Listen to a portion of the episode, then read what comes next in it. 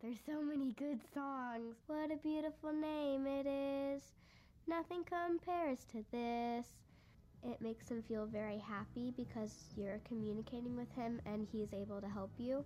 I worship God by singing songs in Kid City. You just don't have to be in church, you can do it anywhere. When I help others, I think God is proud, and that's how you worship. Of Jesus. Worship is basically a fun way of praising God, which helps you refresh and refocus.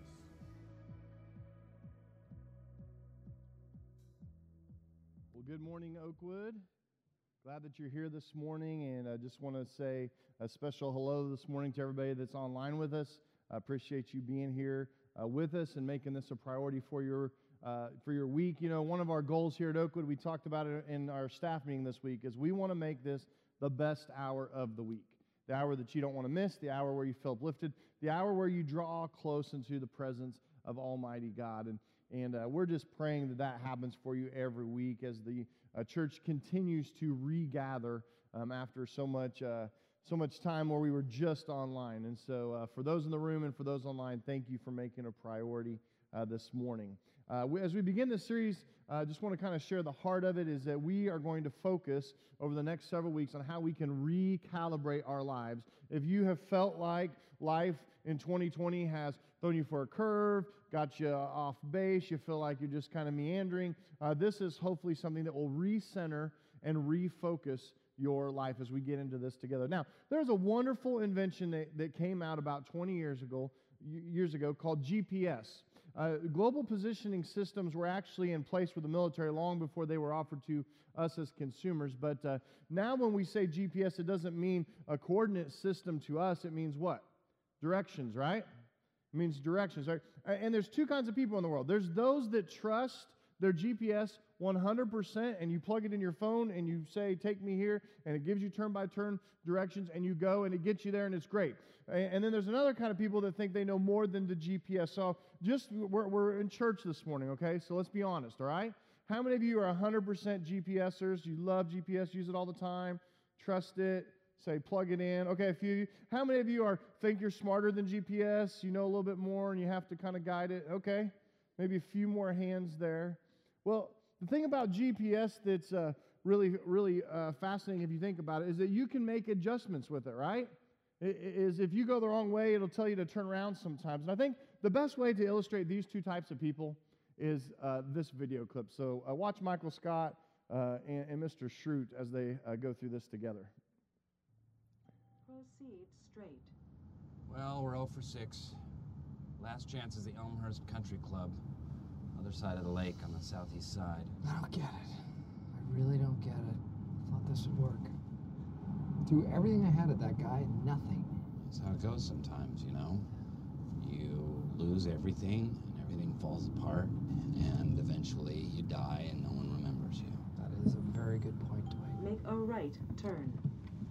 Wait, wait, wait, wait, wait. No, no, no, no. It means bear right. No, Up there. It said right. It said take a right.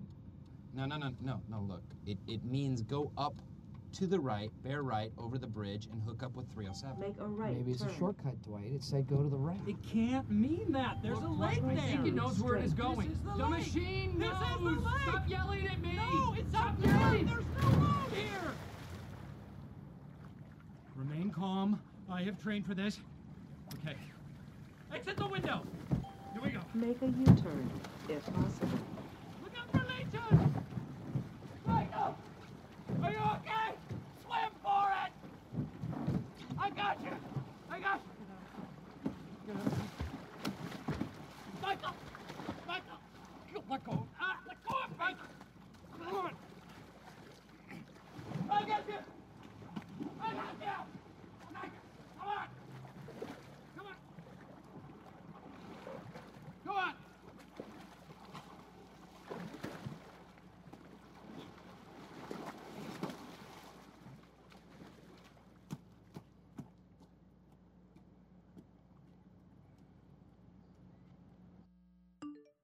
That's the way it works sometimes, isn't it? right? Sometimes you got to give a little guidance to your, your GPS. You know, before there was GPS, there was actually something else that we used, and, and you may know what that is. It's called a compass. Uh, do, do you remember a compass? Uh, maybe some of you that were in Boy Scouts, or maybe you've done a lot of camping or trail hiking or been in the mountains in your life. Uh, this used to be the original GPS, right? It, if you couldn't get your bearings, then you would get out your compass. And uh, compasses were used for so many years. Now, compasses uh, really originated 200 BC when some people uh, figured out there's this magnetic field on the earth and, and that there's a pole to the north and the south poles. And, and, and they figured out how to make this device. And so you would always know which direction you were going you could just have the compass there. This was especially useful at sea. Now, if you're at sea, uh, one of the biggest fears of being on the water, and I, I don't care if you're on a lake because I've had it happen to me on a lake, um, or if you're in the Gulf of Mexico, or if you're in the ocean, is getting lost while you're at sea. That's like just, I think, a primal fear uh, of everyone is what if you know, I should get lost. How many of you ever experienced that? You've been on a boat or something, you, you kind of lose your bearings. Okay, you know that feeling, you know, uh, that, that's deep down inside because you feel like, well, this is, you know, this is one of those situations where this could get really bad really quick because I have no idea where the shore is. I thought I was going this way and this way. And so a compass sometimes would be really helpful if you knew which direction the dock was or, or where you put in your boat. Now, this has been uh, such, a, such a big theme uh, that there's like been lots of, of shows and Hollywood movies made about this. Uh, maybe, maybe some of you uh, remember some of these. The first one is uh, Castaway. Do you remember Castaway with uh, Tom Hanks? You know, it's that story, right? You know, kind of get lost at sea. Um, the, another one was The Perfect Storm. If you remember that, they lose their bearings, they're trying to get back, and then they run into this storm. And then there's this other one that's real serious, uh, Gilligan's Island. You remember Gilligan's? Yeah, Gilligan's Island. The thing is, is that we can get off center, and, and we get to a point in our lives where we need to, to recalibrate. We need to get centered on Jesus Christ. We need to get back to where our focus is on the Lord and, and, and that we know the direction toward Him. That, that we know that we don't want to go to the left. We know we don't want to veer to the right. We know that we want to go His direction. And one of the ways that we can do that is through worshiping Him. Now, there's a lot of preconceived notions about worship. There's so many people that think worship is a, is a certain this or a certain that. There's, there's some people that think worship is uh, singing songs, right? And it's certain songs, right? It's not all songs. I mean, you're not doing, you know, some secular music. You know, it's, it's this holy uh, music and, and, and it's reverent or maybe it's celebratory. And so some people think when they think worship, they think songs. They think it's, it's, it's just singing. Then there's, there's other people that, that think about worship, they think worship is just for super spiritual people. Like if you're super spiritual and you're one of those people that just have this rich fullness with your relationship with your Savior and, and you pray all the time, and, and so you're one of those people that, that that's for super spiritual people, you know? It's like a Jesus follower on, on, on steroids or something, you know? That's that's worship. That's it's just for those people. It's not for me. I feel so normal and average and regular, and I have faith, uh, and, and I have a relationship with God, but it, it never really spawns me to want to, to, to worship Him. And so there's some people that, that think that way about it. and there's another uh, set of people that think that worship is just for a certain time in a certain place. It, it's like a scheduled thing. Like when you guys thought of worship, you thought of the church service this morning. We call it a worship service. And so that's what worship is. It's when you come to the church, it's set at a certain, certain time, it's set at a certain place, and that is worship. And that's the only time you do it. That's the only time you can do it is in the church, inside the four walls, you know, uh, and, and everybody comes together and we lift our voices to the Lord. And, and a lot of people think that is worship. But worship is actually so much more than that. You have your Bibles this morning, or if you want to follow along in our app, it has all the notes there for you. Uh, turn to John chapter 4. John chapter 4. We're going to begin with verse 19 this morning. Because as much as we may struggle with defining you know, what, what is the definition of, of worship and, and, and how does this recenter, refocus, recalibrate our lives on the Lord? Uh, this is not something that's just for today. This isn't something like, hey, only people today, only Americans and, and you know, the 21st century struggle with this. This is something that people have been struggling with for a long time. Now, let me set up our, our verses that we're going to read today in John chapter 4. Uh, Jesus and his disciples have been traveling, and, and uh, Jesus comes to a well. It's known as Jacob's well. And you can read about this in the, in the verses uh, before our passage this morning, John chapter 4. He encounters there a Samaritan woman. Now, not going deep into it, but Samaritans and Jews were at odds. They, they, they didn't really like each other. The Jews saw Samaritans as kind of half bred Jews. Samaritans had had some traditions and things that didn't agree with Judaism, and so they were just at odds with each other. And, and, and what had happened is Jesus came to this well with this woman, the Samaritan woman, and asked her, Can you give me some water? And, and she's like, Hey, I'm a Samaritan. Are you really going to want me to get you some water out of this well? I mean, that's the initial reaction. And then Jesus says, Hey, if you knew who I was, you would ask me for living water, and then you would never thirst again. And it starts this conversation between uh, the two of them about their uh, about her religious beliefs and about who Jesus is.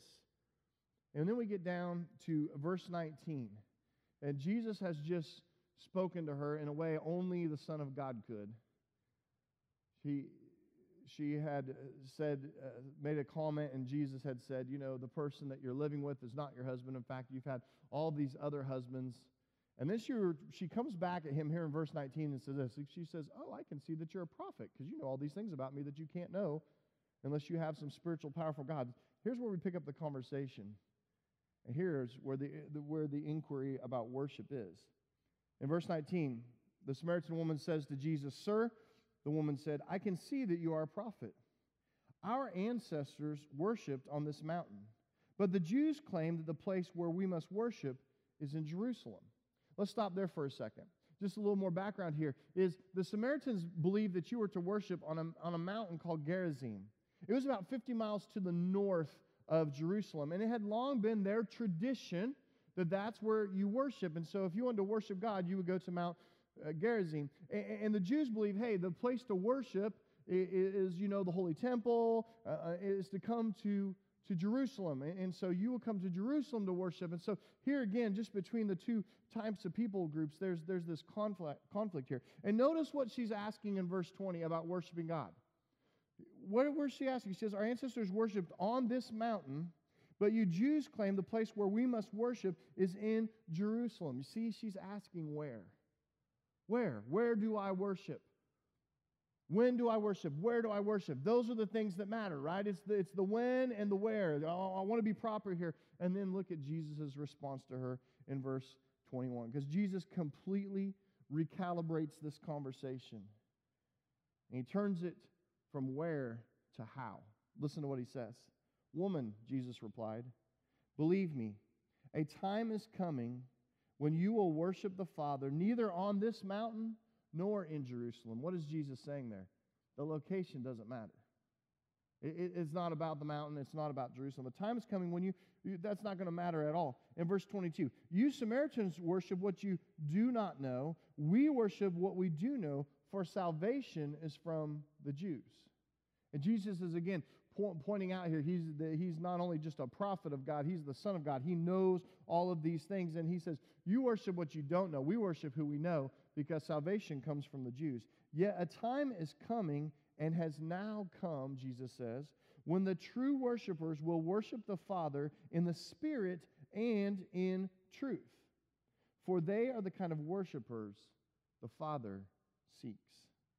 God is spirit and his worshipers must worship in the spirit and in truth. And notice that spirit that's in there in verse 23 and verse 24 is a capital S. It's talking about the Holy Spirit of God. Going, we're going to be worshiping in sync, in line, calibrated with the Holy Spirit of Almighty God. And those are the kind of worshipers the Father seeks.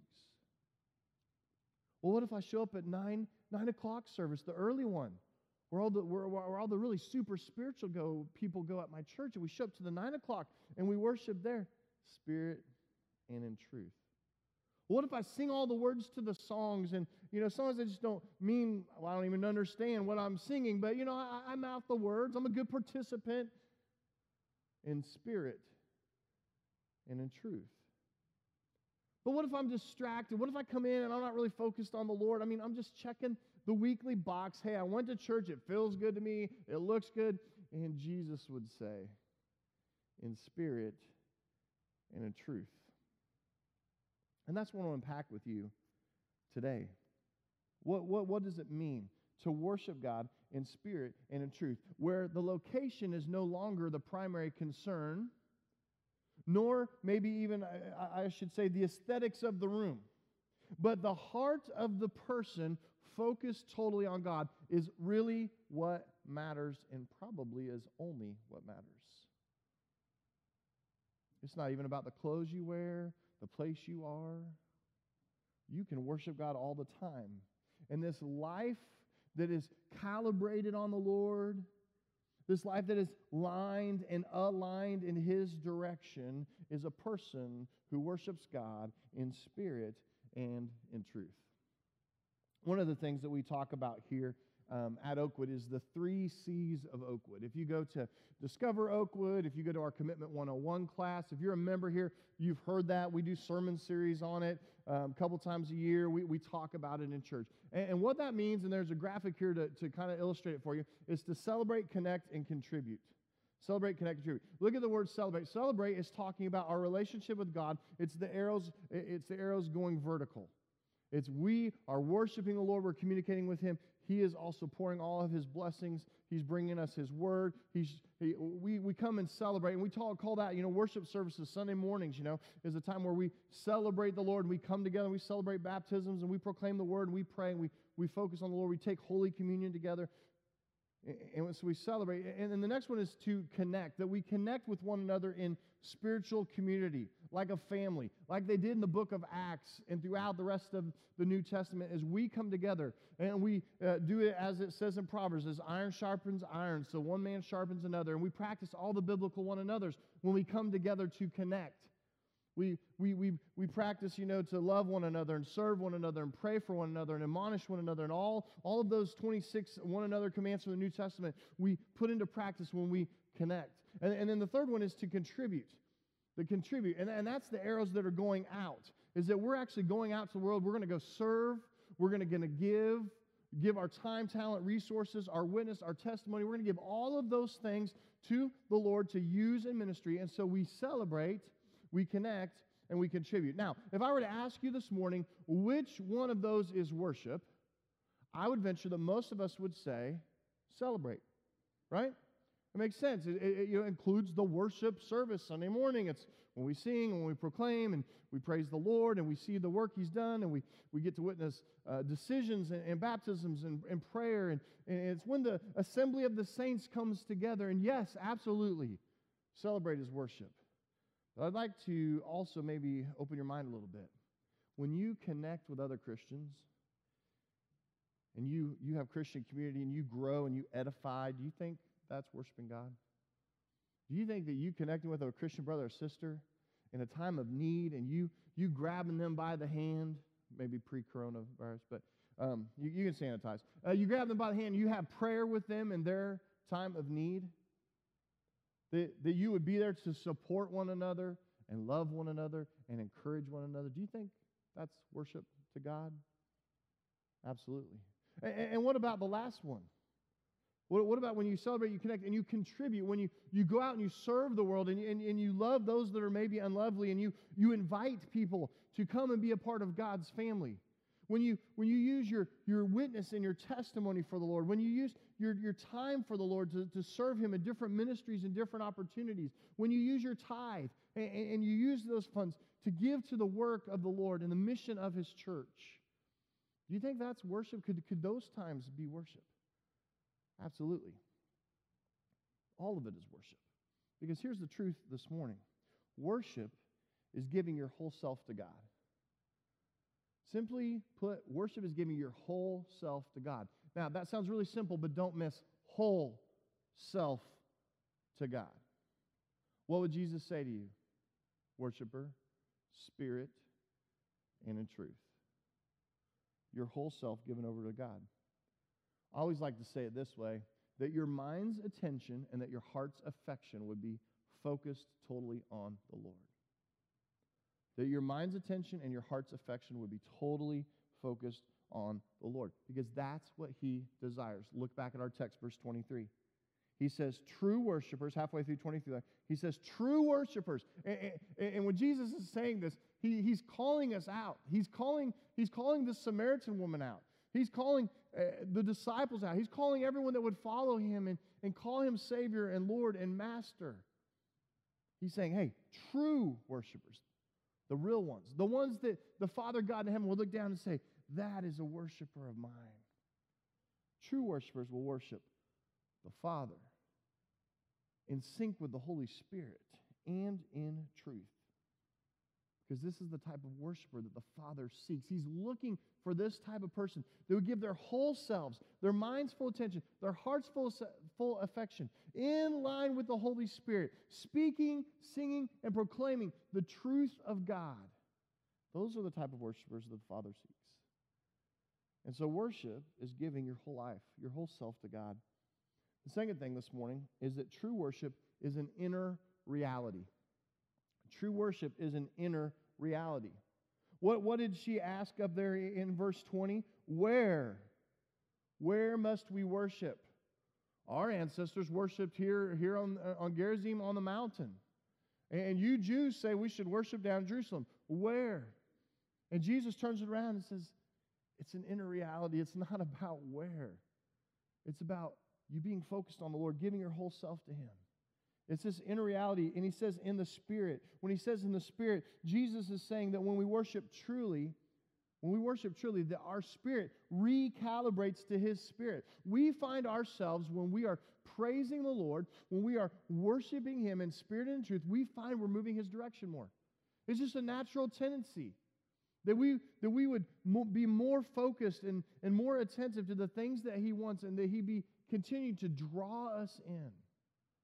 And we find that we are in alignment. We are moving God's direction. It's part of this inner reality in the Spirit. But then he also says, in truth.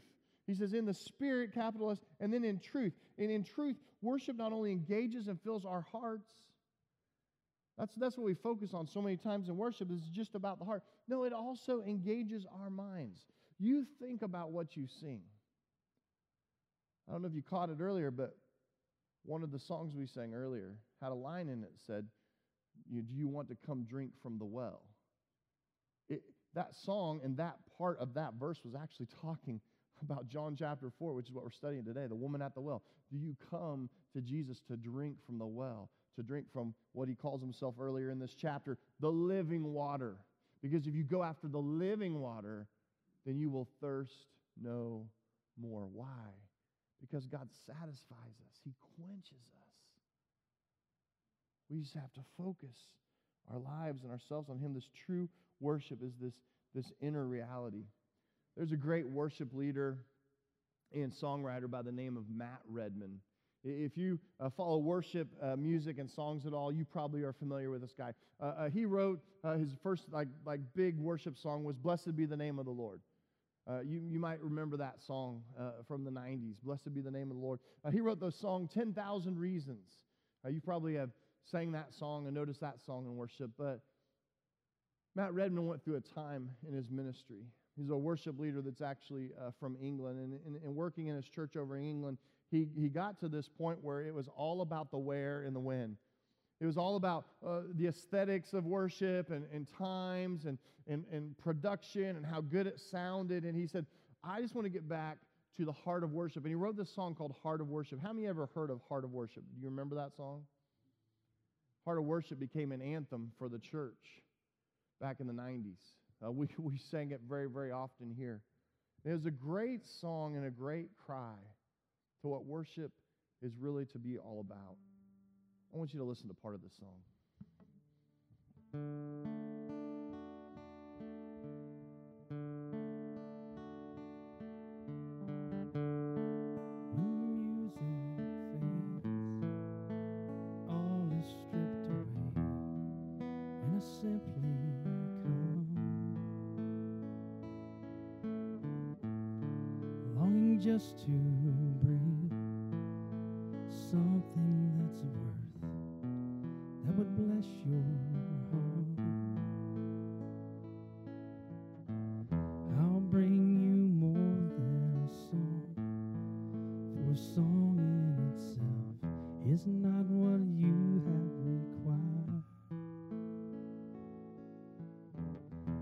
search much deeper within through the way things appear.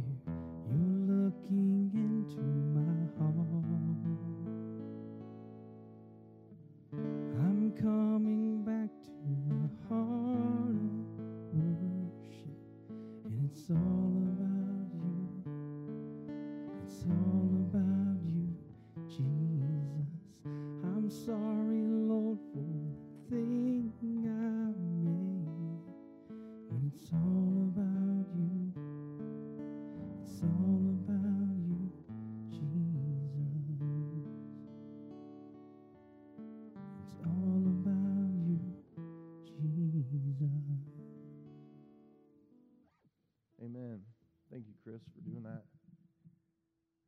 Those, lyrics are powerful, and I think it really captures the heart of the inner reality of the worshiper.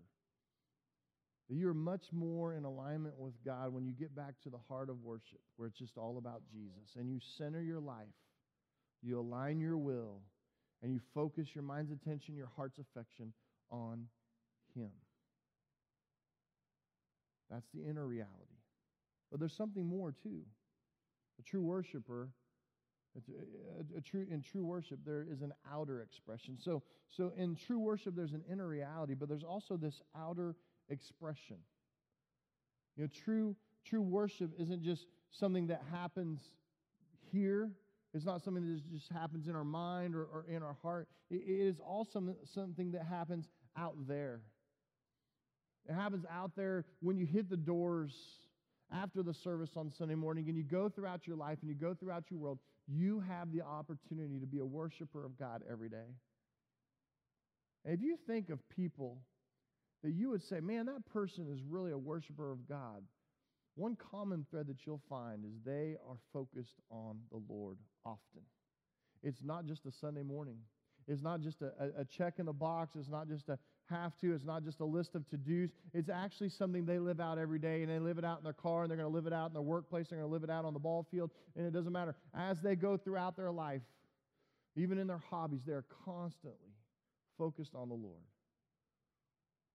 And there's this outward expression as we serve other people, as we love other people, as we go out to the world and, and people see the light of Jesus in us, the city on the hill, the lamp on a stand. When Jesus said to us in, in, the, in the Sermon on the Mount, let your light shine before men, that they may see your good deeds out there. And what does it say then? It says, and praise your Father in heaven, that you might actually be a catalyst from being a worshiper in life out there, that you might help someone else find their way back to God. You recalibrate yourself so that you can go out and help others find their way to God. It's true worship. And through doing this, we, we recalibrate our hearts, we recalibrate our minds and our whole lives to the Almighty God. That sounds really easy, right? I mean, it's like, okay, yeah, I got it. I, I, need, I need to focus more on the Lord. I need to make Him first, best, most priority in my life. I mean, I get that, and I get that in this 2020 season with, you know, some people are really, you know, fearful about the election coming up, and, and we've got coronavirus still, still with us, and what does that mean? And, and there's all these things being thrown at us, and yet we still need to just focus on the Lord. But the problem is, if we're all honest this morning, is that we drift. We have this tendency to drift. It's, it's in some of our hymns that we sing. It talks about how we have this tendency to, to drift. And sometimes it's just a little bit. It's just a little bit. You know, I, I, was thinking about this and I was like, what if you just got one degree off? What if you're, you're wanting to run to God, but you're distracted by something in the world? Uh, something happens, or, or you're just not totally focused on Him, and you find yourself maybe worshiping some idols in the world, and you just get one degree off. Well, if you go one degree off on just 12 inches on a foot, then when you get to the end of that foot, you're only 0.2. You're, you're, two tenths of an inch off. Not much. In fact, it's really hard to notice that you're not straight there. Now, if you went the length of a, of a football field, like you, you went 100 yards, one degree off means that you're about five foot off. And probably if you look down 100 yards, you're like, oh, I think we're a little bit to the, to, little, to the right there. You know, you could see that. If you if you start packing up the miles, you figure out you're going to be way off. Like like what if you were traveling from let's say Los Angeles, California to Washington D.C. And as you're traveling there, you're just 1 degree off to the north. Well, the problem is when you're going to D.C. from LA, you end up north of Baltimore, Maryland. You missed it. But if you're going somewhere like to the moon and you're one degree off, then you end up being 4,200 miles off course. And you think about that and you say, just one degree. One degree off can, over time, lead you so far away.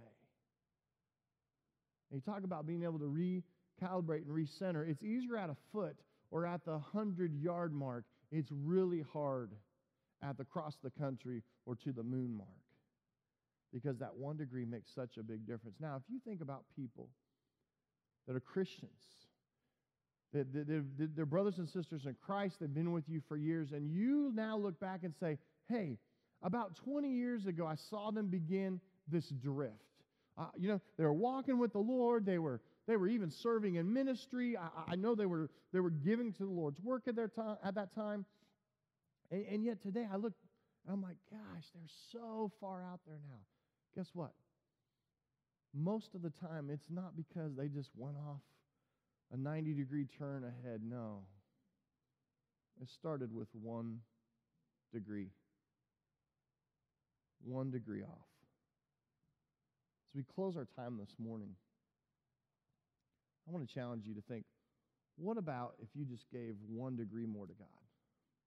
What if you were to realign and recalibrate your life and, and, and, you know that, man, maybe you've been drifting and you're like, yeah, I'm not where I was five years ago. I'm not where I was 10 years ago. Or maybe for some of you, I'm not where I was five months ago. I've been struggling in my faith. I've been, I've been, I've been just, just, my mind's attention is on the, the cares of this world. And it's amazing because there's a song that talks about that the things of this world grow strangely dim in the light of His glory and grace. What if you made it a priority that, hey, starting right now today, I'm going to focus on the Lord. I'm going to give Him my whole self. I'm going to trust Him 100%. I'm going to be the worshiper that He wants me to be. And then I'm going to do my best to move one degree back to alignment with Him. And I wonder this morning if you were really serious about this, what would life look like one degree closer to God? How would your marriage be one degree closer to God? I wonder what your economic situation might be if you'd honor God one degree closer to God.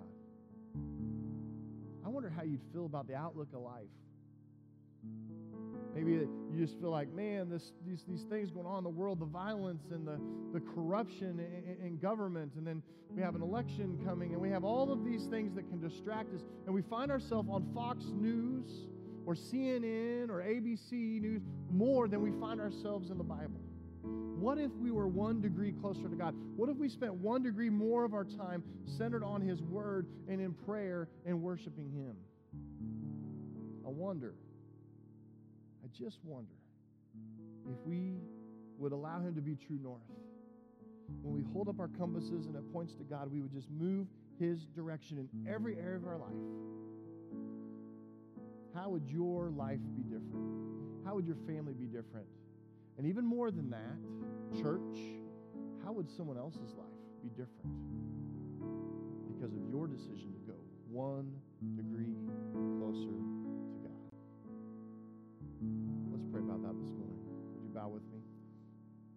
Lord God, I thank you that you love us, and I thank you for the grace of Jesus.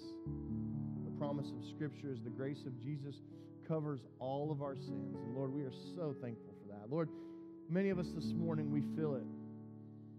One degree. That's all we were off. Just didn't focus. There's just that one part of our life that we just couldn't bring under the lordship of Jesus Christ. And God, we've struggled with it, and now we find ourselves months, for some of us, years later. Wow, how far have I drifted from the truth? How far have I drifted from the will of God? And yet, Lord, we know we can make a decision right now. It's called repentance. We refocus our mind's attention, our heart's affection on you. We give our whole self to you, all of it, Lord. We become a true worshiper, and you call us from the heart, from inside. You want to create this inner reality You want to create this outer reality in our lives? That we would be focused on you, centered our life on you. God, it's only possible because of what Jesus did for us. And so, God, we glorify you. As we sing this song this morning, God, we just glorify your name. We worship you as Jesus asks us in spirit and in truth from the heart. God, that we'd be just drawn into your presence, that we could feel your forgiveness. And God, that we make a choice to go your way. Lord, do this work. Continue to do this work in our hearts, not only now, but this week as we go out. We pray all these things in Jesus' name. Amen.